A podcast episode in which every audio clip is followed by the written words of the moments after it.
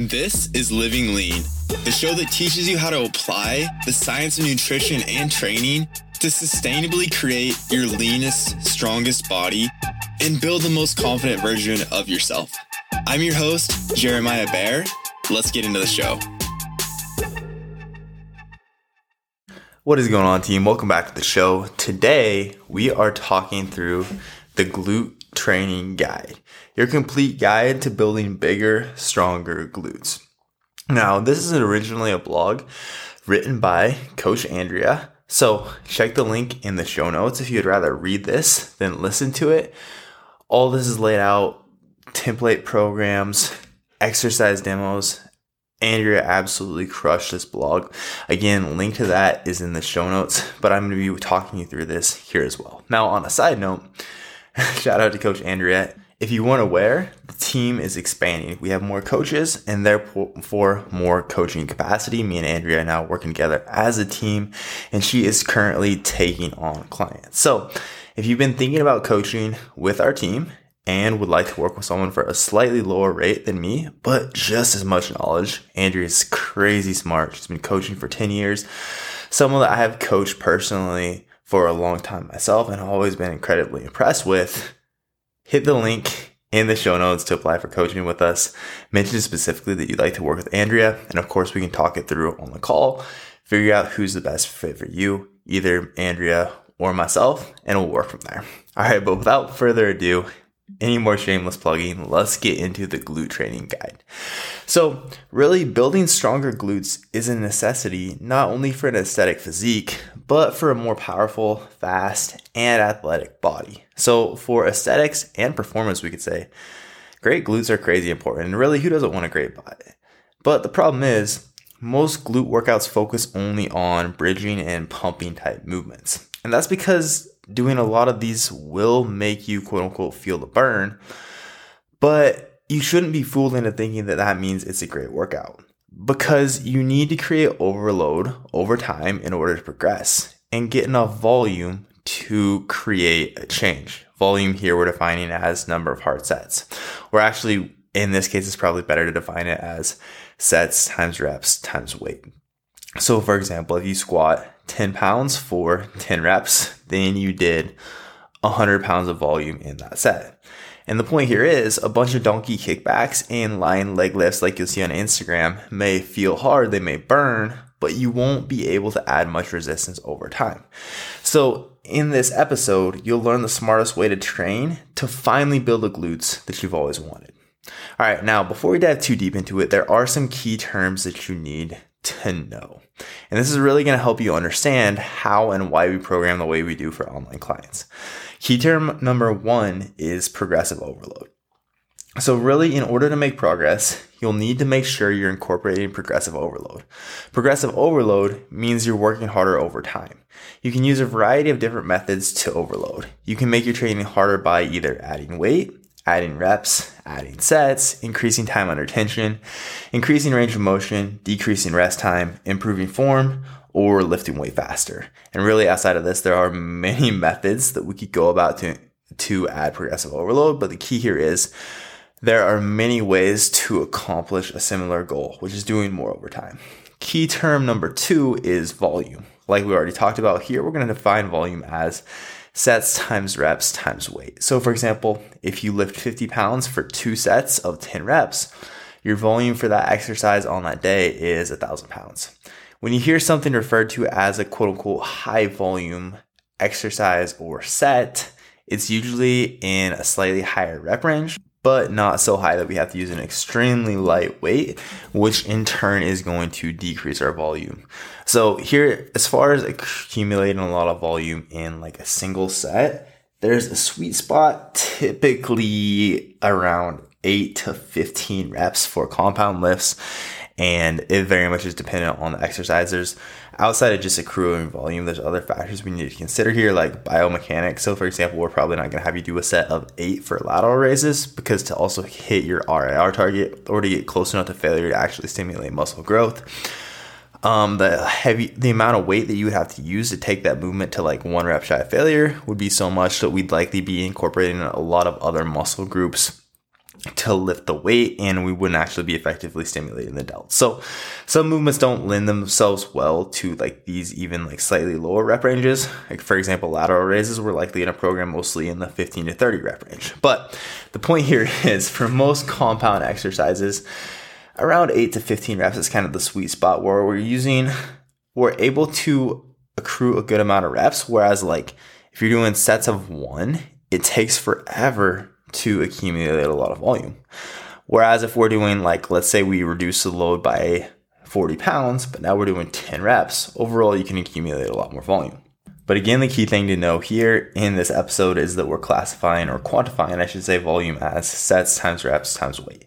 And then finally, intensity. So in this case, intensity refers to how heavy a set is. Intensity means load. A high intensity lift is usually very low reps, but very high weight relative to your strength.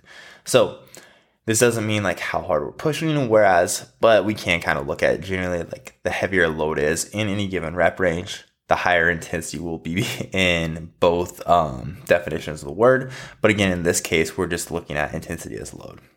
All right, so now let's dive into glute anatomy and function. So before you can build a great backside, you need a basic understanding of the different muscle groups of your glutes and how they work. See, the glutes are a group of three muscles, the gluteus maximus, the gluteus medius, and the gluteus minimus. And here's how they work. So as far as your gluteus maximus, or the glute max for short, the glute max is the largest glute muscle, hence the name. The glute max works to rotate your hip outward, aka external rotation, and thrust your hips forward, which we think of as hip extension. So, really think about your hips in a squat or deadlift. You often hear the cue of corkscrew your feet into the floor, or basically think you're twisting your feet and knees outward, and you're thrusting your hips forward at the top of the rep. Both of these movements are the work of your glute max. Next, we have the glute medius gluteus medius or glute med, which is the second largest glute muscle. Now, this muscle is located on the side of your hip and is responsible for moving your leg out away from your body. So, if you can imagine doing something like a side lying clamshell, or basically just imagine you do it a side plank and you lift your top leg up towards the ceiling. This movement is called abduction, and this is your glute med muscle that's doing most of the work. Now, along with abduction, your glute med also twists your leg inward. And then finally, we have the gluteus minimus or glute min. Now, like the medius, and of course, this is the smallest muscle group of the glutes, which sits underneath the medius. Now, like the medius, its job is to internally rotate your leg, which again means twist your leg inward. That said, even though the glute med is the smallest glute muscle, it still needs to be trained properly in order to build great glutes. And really, in order to achieve glutes, that both look great and keep you functionally strong and injury free, you need to ensure that you're training all of the muscles of your glutes properly. So, as you probably gathered by this point, for both function and aesthetics, your glutes are super important.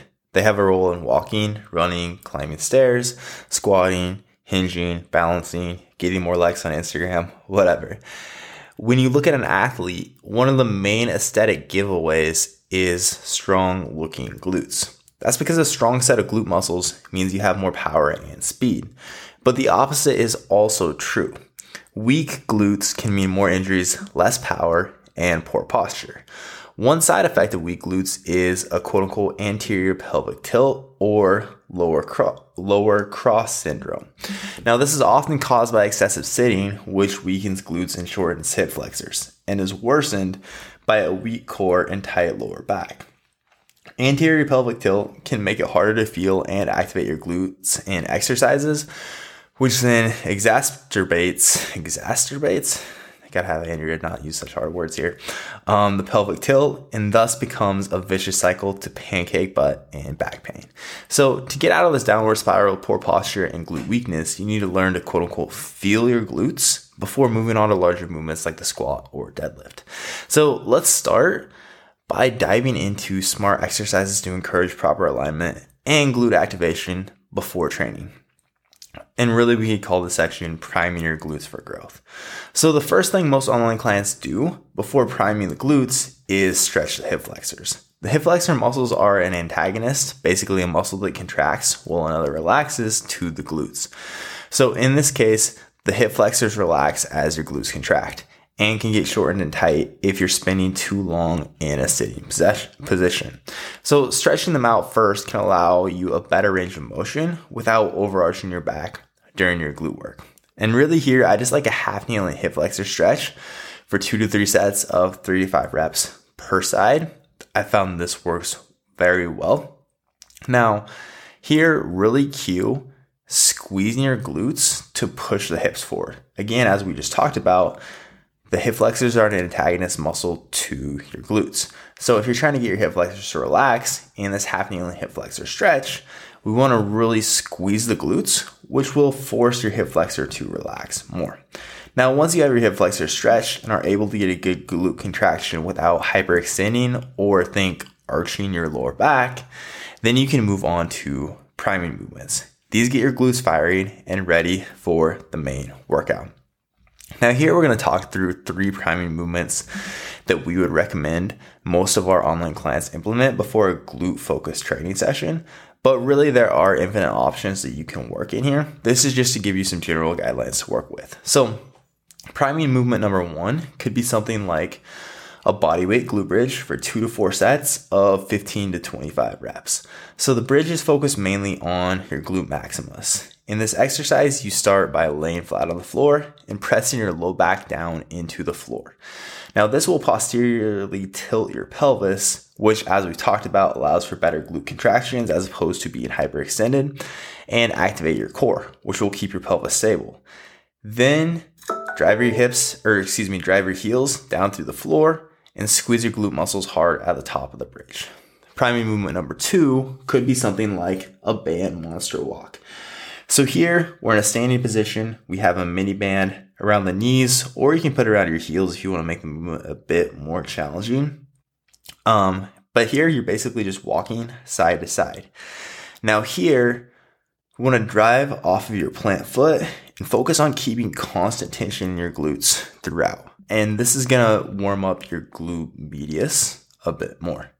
Finally, we can implement some type of core movement like a band Pallof press for two to four sets of 8 to 12 reps. A movement like this will activate your transverse abdominis or TVA and oblique muscles, which, if you remember from the anterior pelvic tilt explanation, are two of the muscle groups responsible for posture and effective glute training. So basically activating these muscles will help you better stabilize your pelvis, which in turn will allow you to better use your glutes in your glute training. All right, and then finally, let's get into actual application here. Science-based training for better glutes. So now that you sufficiently primed your glutes and can feel them working, it's time to actually start training them for growth. If you're doing a training program with a full body or upper lower split, the reality is you'll be working much more than just your glutes in any one training session. So that means you need to know how to program them into your split. And to do that, you need to know the different types of glute exercises. So really, we can divide your glute developing movement patterns into four categories hinge, bridge, squat, and abduct. So, some examples of good hinging movements for training glutes would be a barbell deadlift, a barbell or dumbbell Romanian deadlift, a stiff leg deadlift, a back extension, a good morning, and a kettlebell swing and really likely the barbell deadlifts and the kettlebell swings would be as good of options as the Romanian deadlift, stiff leg deadlifts, back extensions, and good mornings.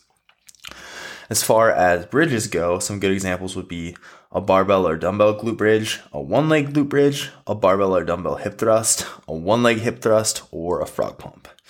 As far as squat, or we could really interchange squat and lunge here. Very similar patterns, but mo- both are good for training glutes. I would argue that most of the time a lunge is likely going to be more effective for training glutes than a squat, just because we can play with positioning there a little bit more.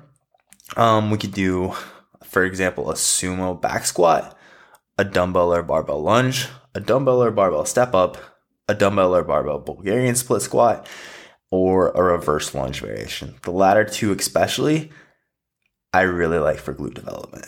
And then we have abduct. So here we have things like the hip abduction machine or the good girl bad girl machine.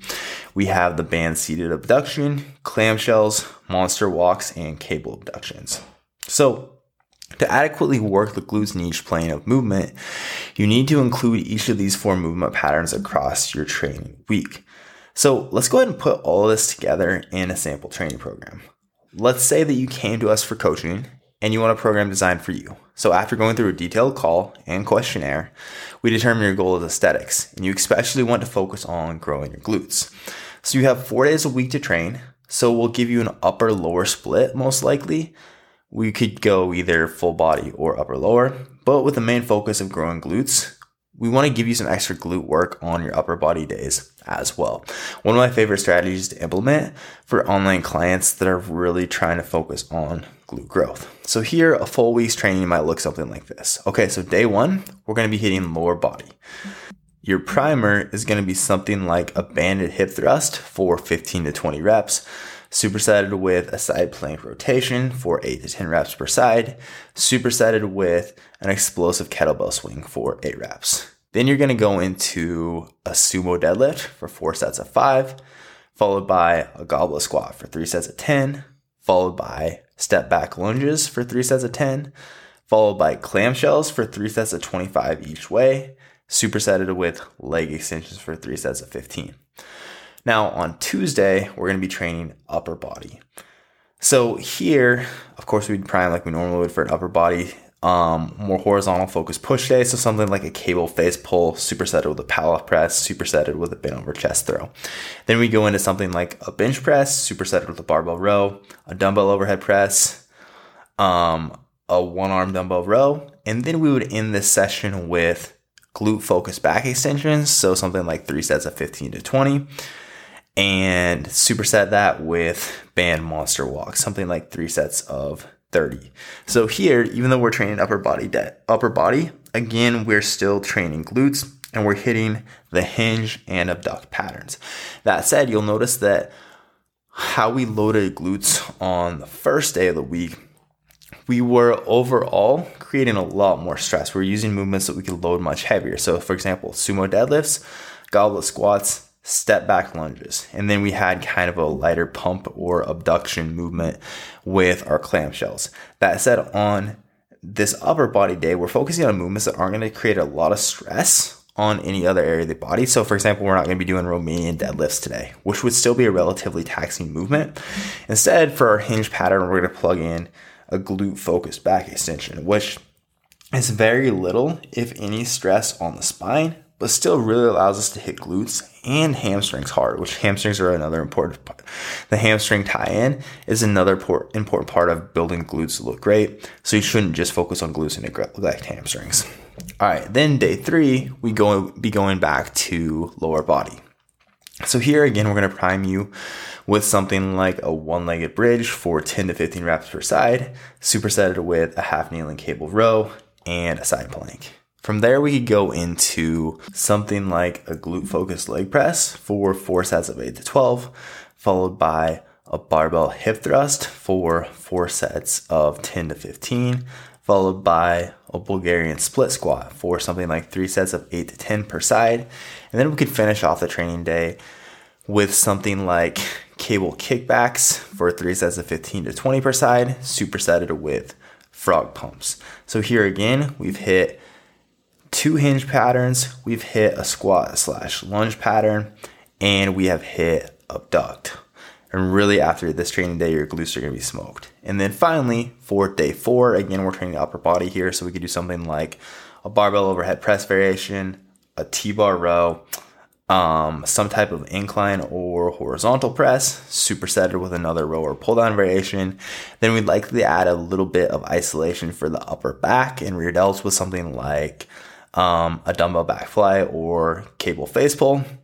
And then again, we're going to hit your glutes to finish things off. But we want st- stress to be a bit lower here. We want these to be less taxing movements. So we could do something like a cable pull through for three sets of 12 to 15 reps, supersetted with a seated hip abduction for something like three sets of 20 to 30 reps. Now, in your training program now, you've worked each movement pattern in a variety of rep ranges across the week.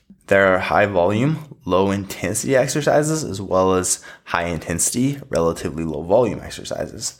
Higher volume exercises are things like the step back lunges, for example, where we could very well be getting 20 total reps. And you're listening for high enough reps that, in simplest terms, you're going to be just shaky, hella tired, and you're going to be feeling the burn after. But a high intensity exercise could be something like the sumo deadlifts where you're lifting very heavy for each rep, but only lifting four to five reps per set. Including both in your training program will help you both build strength and build muscle, which for women and men alike is key to aesthetics. Now, as always with online clients, we also want some type of progression scheme implemented here. So I would start the mesocycle, start the training phase with something like two to three reps left in the tank each week across a four to six week mesocycle, we would likely decrease that, basically decrease your proximity to failure, get closer and closer to failure across the mesocycle as weeks decrease, which also means you should be adding a rep or adding a bit of load weekly on a set by set basis. So, okay, week one, set one of this movement, what load and what reps did I hit? Okay, so week two, set one of this movement, I should be pushing to either add one rep or add a or more if possible within your RIR target. So like let's say last week the goal was 3 RIR, this week the goal is 2 RIR. So that tells me with the same load I should be able to add a rep. And across your entire mesocycle, so again, typically a 4 to 6 week training phase, we're pushing you to progress that. And again, this is the beauty of coaching. We literally look over your notes to make sure you're following progression schemes properly. You're pushing yourself. This is also often why we have clients shoot us form videos to make sure also that, okay, if this says one RIR, one rep left in reserve, you are truly hitting one RIR. And even for me personally, this is one of my favorite things about having a coach. It holds me accountable. It keeps me honest with myself. Am I truly pushing to the extent that I need to to make the progress that I want? And in a nutshell, that's how you grow strong and powerful glutes. You prep for the movement first, then use the correct frequency and intensity for each type of movement, and train your glutes in each movement pattern. Now, if you need a fully customized training and nutrition plan and expert coaching through the process of building your best body composition ever, click the link in the show notes to apply for coaching with our team. All right, guys, that is all I have for you today. Thank you for tuning in.